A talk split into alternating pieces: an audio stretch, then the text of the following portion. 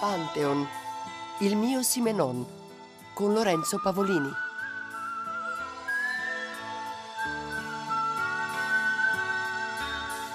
Buon pomeriggio e benvenuti a questa ottava puntata del nostro programma dedicato a Georges Simenon, a trent'anni dalla scomparsa, nelle innumerevoli puntate che ancora gli dedicheremo, come innumerevoli sembrano le sue opere. E noi, per orientarci tra i suoi libri, abbiamo scelto degli interlocutori a cui chiediamo appunto di scegliere a loro volta quale potrebbe essere il loro romanzo preferito, e spesso abbiamo sentito anche Goffredo Fofi, nella puntata precedente, inquadrare Georges Simenon in una eh, strana triade accanto a Fritz Lang, Hitchcock, registi, parlare spesso di cinema. Tutto è riascoltabile per i nostri eh, fedeli ascoltatori di Radio tre sui eh, nostri podcast, sull'applicazione Rai Play Radio. Eh, i film sono tornati spesso nei discorsi dei nostri interlocutori, i film tratti dalle opere di Georges Simenon, che sono anche quelli molti, io ne ho contati una trentina, fidandomi dei potenti mezzi della disinformazione contemporanea. Ma siamo in collegamento con i nostri studi di Bologna, che ringraziamo, con qualcuno che ci può parlare da più da vicino delle opere cinematografiche tratte dai eh, libri di Georges Simenon, che è Gianluca Farinelli, e salutiamo. Buon pomeriggio Gianluca Farinelli. Salve, buon pomeriggio. eh, Gianluca Farinelli dirige dal duemila la Cineteca di Bologna, è uno dei maggiori esperti mondiali di restauro cinematografico. Uh, si devono a lui tantissime rassegne, tra cui la mitica eh, e quelle delle proiezioni in Piazza Maggiore a Bologna, ma non solo quelle. Prima di tutto, mh, Gianluca Farinelli, la Cineteca di Bologna si appresta a organizzare una mostra dedicata a Georges Simenon. Ecco, mh, da lei possiamo saperne qualcosa di più. In realtà non racconteremo solo e, e tanto il, il Simenon cinematografico e, e televisivo. Sarà una vera, un vero viaggio nel, nel mondo di Simenon. Eh, la mostra si chiamerà Da Sim a Simenon, facendo e... chiaramente riferimento al pseudonimo più usato tra quei sì, tra i sarà, tanti che sarà un, un viaggio accompagnando questo curioso mm, liégeois, e, e cominceremo addirittura dall'Ottocento per, per raccontarlo, perché forse per scoprire eh, le unicità di, di Simenon, la sua capacità preveggente di, di, di raccontare le paure dell'uomo contemporaneo, le paure del Novecento, che poi in questo inizio del duemila si sono addirittura moltiplicate. eh, bisogna, bisogna partire dall'Ottocento, nel senso che Simenon nasce nel quartiere popolare dell'Outremeuse a Liegi, che era un quartiere che nei precedenti settant'anni, ecco, immediatamente prima la sua nascita, aveva vissuto una trasformazione gigantesca, perché eh, Liegi era stata l'avamposto della industrializzazione europea.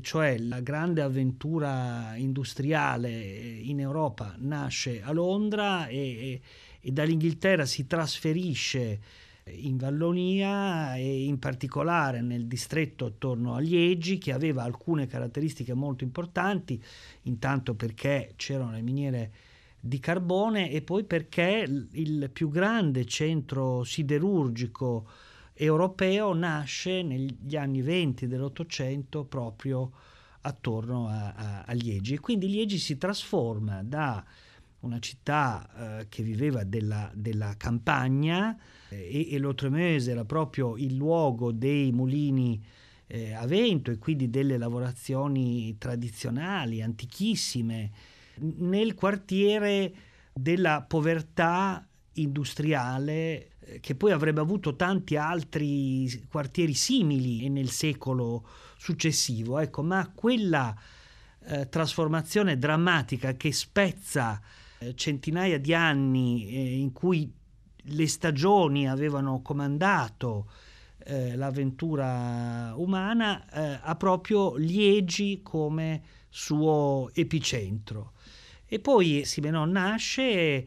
Adesso, tenendo un attimo indietro la sua vicenda personale, che peraltro conosciamo molto bene perché lui l'ha raccontata nei minimi dettagli, non solo attraverso i suoi romanzi ma attraverso le sue autobiografie, eh, Simenon vive a Liegi qualcosa di, di enorme che poi avrebbe investito la Francia della seconda guerra mondiale, cioè eh, nei primi giorni della guerra Liegi è invasa dalle, dalle truppe tedesche e, e vive cinque anni sotto il, il dominio di una forza straniera e dominante, e quindi conosce la parola collaborazionismo molto prima della seconda guerra mondiale. E poi in questa sua avventura umana, che ovviamente è un'avventura artistica straordinaria, in cui lui programma bambino la sua carriera, in cui fin da bambino inizia a usare i suoi talenti sconvolgenti, la, la sua memoria che gli consentiva poi per tutta la vita di,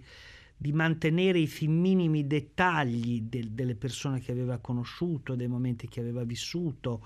Ecco, lui era molto più, o, o comunque era una memoria simile a quella oggi enciclopedica del web, mantenendo un dettaglio, una precisione eh, davvero sconvolgente. Ecco, e a questo si aggiunge una, una capacità di raccontare che fin da bambino fa sì che poi lui diventa un giovanissimo redattore, e fin da giovanissimo comincia a scrivere e ha, e ha una produzione letteraria enorme, ma decide di nascondere questa produzione letteraria sotto falsi nomi, di cui Sim è il più semplice, perché sa che avrà una carriera, sa che verrà un momento in cui non si dovrà più nascondere, anzi eh, in cui dovrà pienamente usare il suo, il suo nome. In questa sua avventura umana, in questo suo percorso di crescita programmata, il passaggio da Liegi a Parigi è un altro oh, balzo oh, incredibile, perché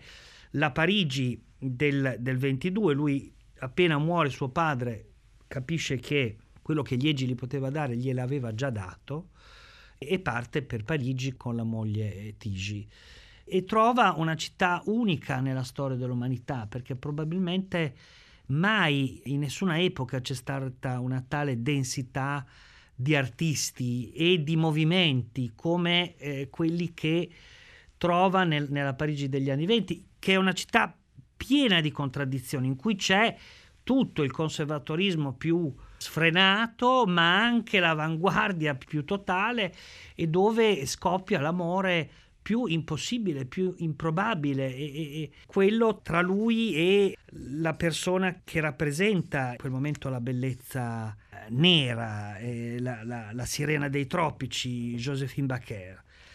E poi l'incontro con i tanti altri artisti, da Colette a Cocteau, fino poi all'incontro con, con Gide. E a questo punto c'è il terzo momento, il terzo momento in cui lui ha programmato la sua, la sua crescita, che è, a partire dal millenovecentoventotto, la decisione di viaggiare e quindi di aprire ulteriormente i suoi, i suoi orizzonti, ed è proprio in viaggio che lui disegnerà, scriverà il, il primo Maigret, che è, è proprio a partire dal viaggio che scriverà i suoi romanzi duri e che conquisterà il diritto a chiamarsi Simenon. Simenon eh. Ecco, e allora questo, questo percorso cercheremo di raccontarlo in una mostra che finirà per schiacciarci, perché sarà una mostra di duemila metri quadrati nelle viscere della nostra città, perché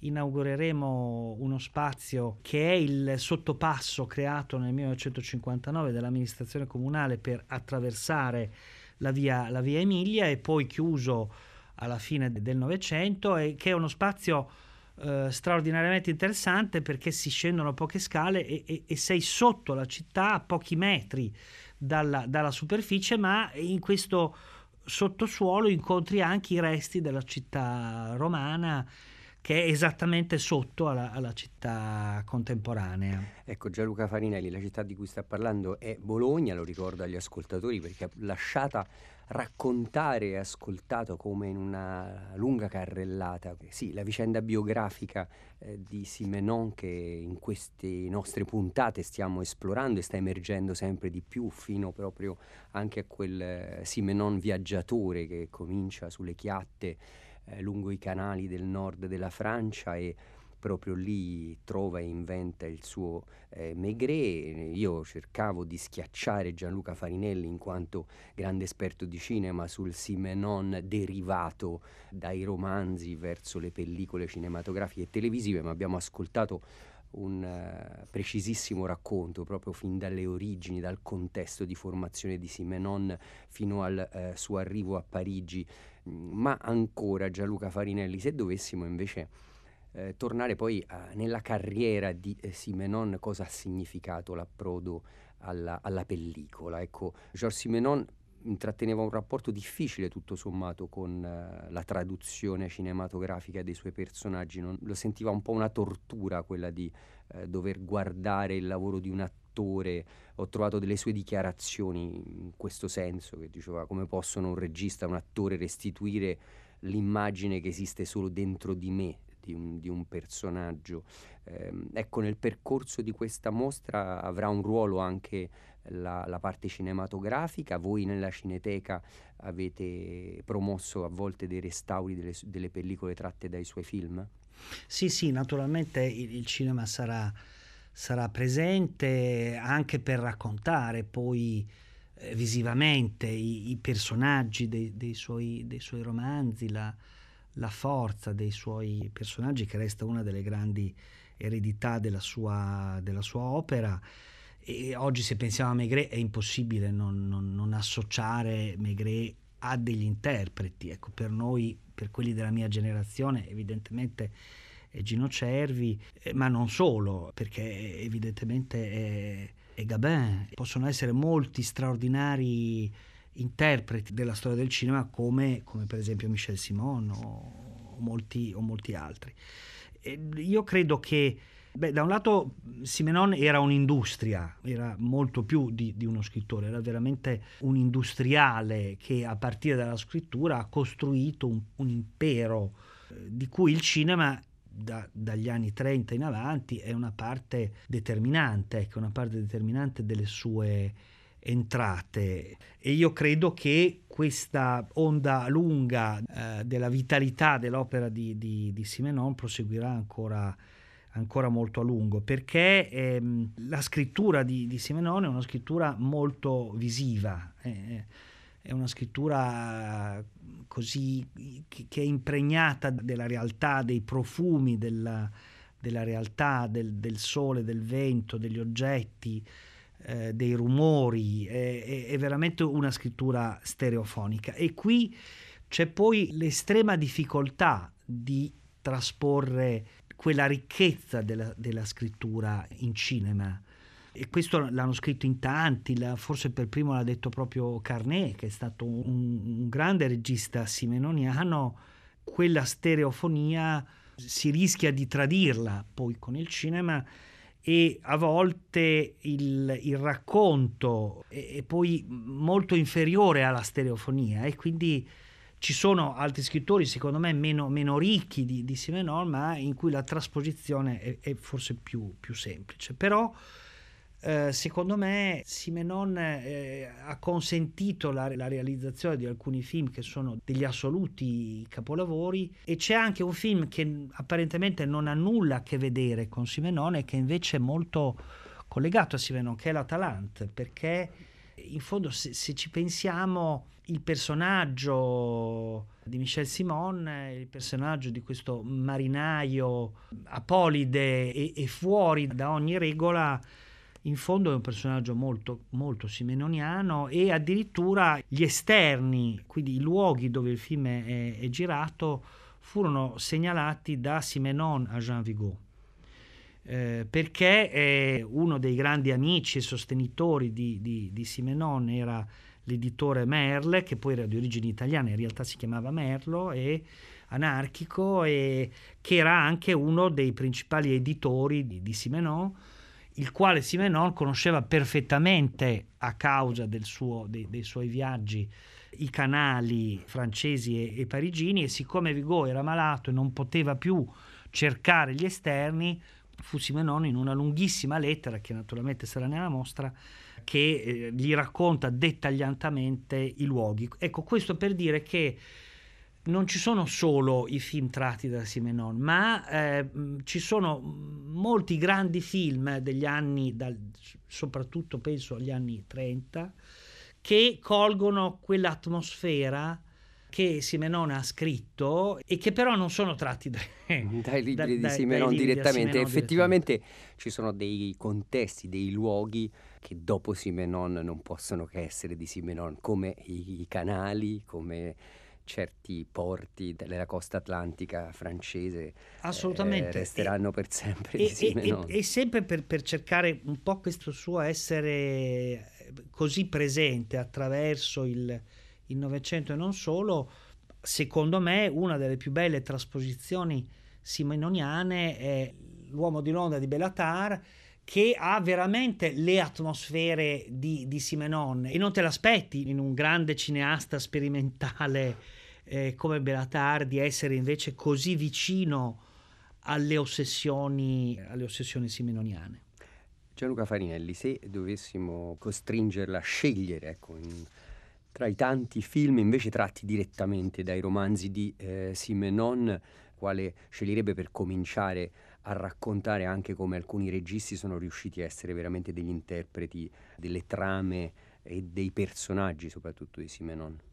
Io, io ne sceglierei due e, e comincerei dalla Vérité sur Bébé Donge, sur Bébé Donge eh, che in italiano è uscito con un, con un titolo molto bizzarro che, che è la, la, la follia di Roberta Donge. Un romanzo del quarantuno che era uscito a, a puntate, e invece il film è di una decina d'anni successivi. Sì, è del cinquantadue ed è un, un film di Henri Decoin, quindi un, un mestierante, uno di quei registi che poi la Nouvelle Vague avrebbe de- de- definitivamente cancellato. In realtà un reg- molto più di un mestierante, un, un regista di di grande profondità, eh, capace di, di, di fare un, un cinema eh, popolare, mh, ma di straordinaria fattura e anche di grande profondità psicologica, che ha molti meriti e, e tra i tanti meriti è quello di avere scoperto oh, una delle, delle attrici per me più divine di, di tutto il, il Novecento, che era Danielle Darrieux, che, che ci ha lasciato l'anno scorso, ormai centenaria, e che è stata tra le altre interpretazioni incredibili del, della sua carriera. Eh, ne cito due, due film di, di Max Ophuls, il, il piacere, I gioielli di Madame Deux. Gianluca Farinelli, prima di, di raccontarci parte eh, di questa trama, noi cerchiamo poi sempre di non svelare no, tutto, certo. Danielle Darrieux era accanto a Jean Gabin, ne sentiamo un frammento purtroppo eh, in doppiaggio italiano, quindi non sarà la voce di Danielle Darrieux che ascolteremo.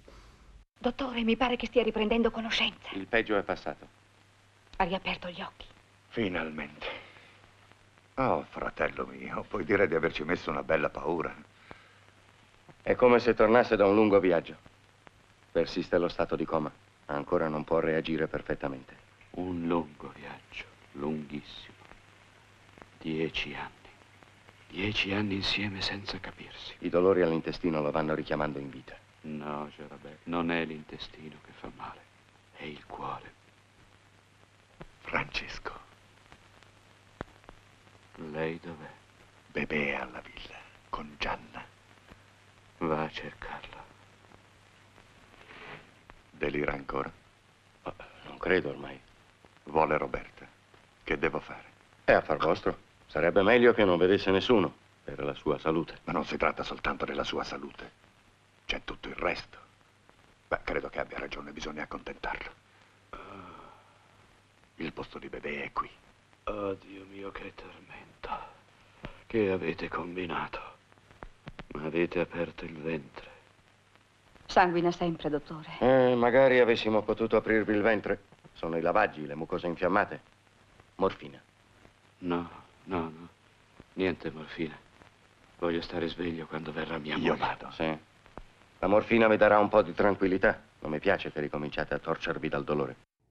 Una sequenza della follia di Roberta Donge, La Vérité sur Bébé Donge, come eh, si intitolava in francese il film di Henri Decoin, eh, che ci stava eh, raccontando Gianluca Farinelli essere uno dei suoi preferiti tra quelli tratti da, dai romanzi eh, di Simenon. Ecco, qui cominciamo, c'è un risveglio in ospedale.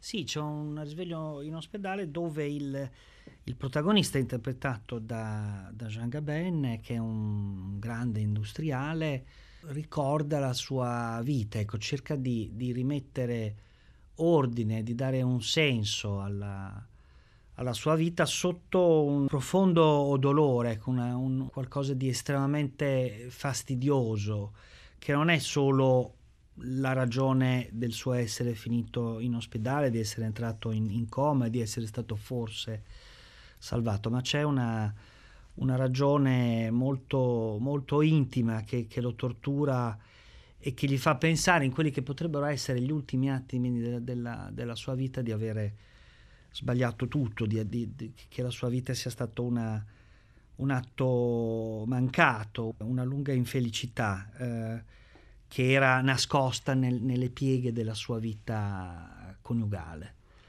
Ed è quindi un, un, un film impossibile, eh, apparentemente, perché è una, è una continua riflessione interiore, eh, ma che invece ci consente di, di seguire questa vita apparentemente molto normale di questo uomo importante che poteva avere tutto, ricco, che vive in provincia, che eh, ha voluto a un certo punto della sua vita conquistare questa donna perché diventasse sua moglie, per avere un figlio, che però rivede gli atti della sua vita e, e, e capisce molte cose anche grazie alle verità che sua moglie è stata capace di raccontargli. Ecco la verità, appunto, di Bébé Donge. Gianluca Farinelli, qual è l'altro film che sceglierebbe anche per continuare questo discorso su, su quali sono stati eh, dei registi che sono riusciti in questa impresa, ecco, di portare in pellicola eh, una stereofonia narrativa che non è così semplice rendere? Beh, l'altro film è, è Panico, Panique, eh, un film di qualche anno prima, del millenovecentoquarantasei, di uno dei, secondo me, dei registi più, più geniali della storia del cinema francese e sicuramente tra i più dimenticati e meno considerati, che è Julien Duvivier, eh, che per ricordare semplicemente uno tra, tra i suoi tantissimi titoli è, anzi diciamo, non, non è l'autore solo della Belle Équipe, eh, quindi di uno dei film mitici del, della Francia, del, del Fronte Popolare, ma è anche quello che riuscì a fare eh, Don Camillo, cosa complicatissima nell'Italia della Guerra Fredda, dove la parola comunista non si poteva neanche pronunciare. Una curiosità, tra l'altro, Gianluca Farinelli, eh, Duvivier rientra, questo Panique è il primo film che realizza da quando ritorna dagli Stati Uniti, era recato durante la guerra, quindi torna nel quarantasei in Europa, lo stesso anno in cui invece Simenon va negli Stati Uniti per i sospetti di collaborazionismo, comunque i rischi che avrebbe potuto correre eh, in quel senso, e poi si apre il periodo di Simenon negli Stati Uniti. Ecco, invece eh, Panico è tratto dall'insolito caso di Monsieur Hire, appunto il fidanzamento di Monsieur Hire, che è un romanzo del trentatré. Sì, e, e che poi sarà riportato sullo schermo nel, negli anni ottanta da Patrice Leconte con il titolo Monsieur Hire. E beh, intanto perché un, un romanzo di Simenon possa essere trasformato in un grande film ci vuole almeno un grandissimo interprete, meglio due. E, e questo è il caso, nel senso che c'è Michel Simon e al suo fianco c'è Viviane Romance, che era una, una grande attrice francese con una grande carica sessuale, quindi di quelle attrici che ne, negli anni del bianco e nero riuscivano a far trasparire una forza sessuale eh, fortissima. E, e Michel Simon è forse l'interprete simenoniano per eccellenza, nel senso che è immediatamente un diverso, ecco, è immediatamente qualcuno che sta fuori dalla società, che probabilmente quindi ha anche delle colpe. Come spesso i, i personaggi di Simenon. Come sempre i personaggi, è, è la molla di ogni storia.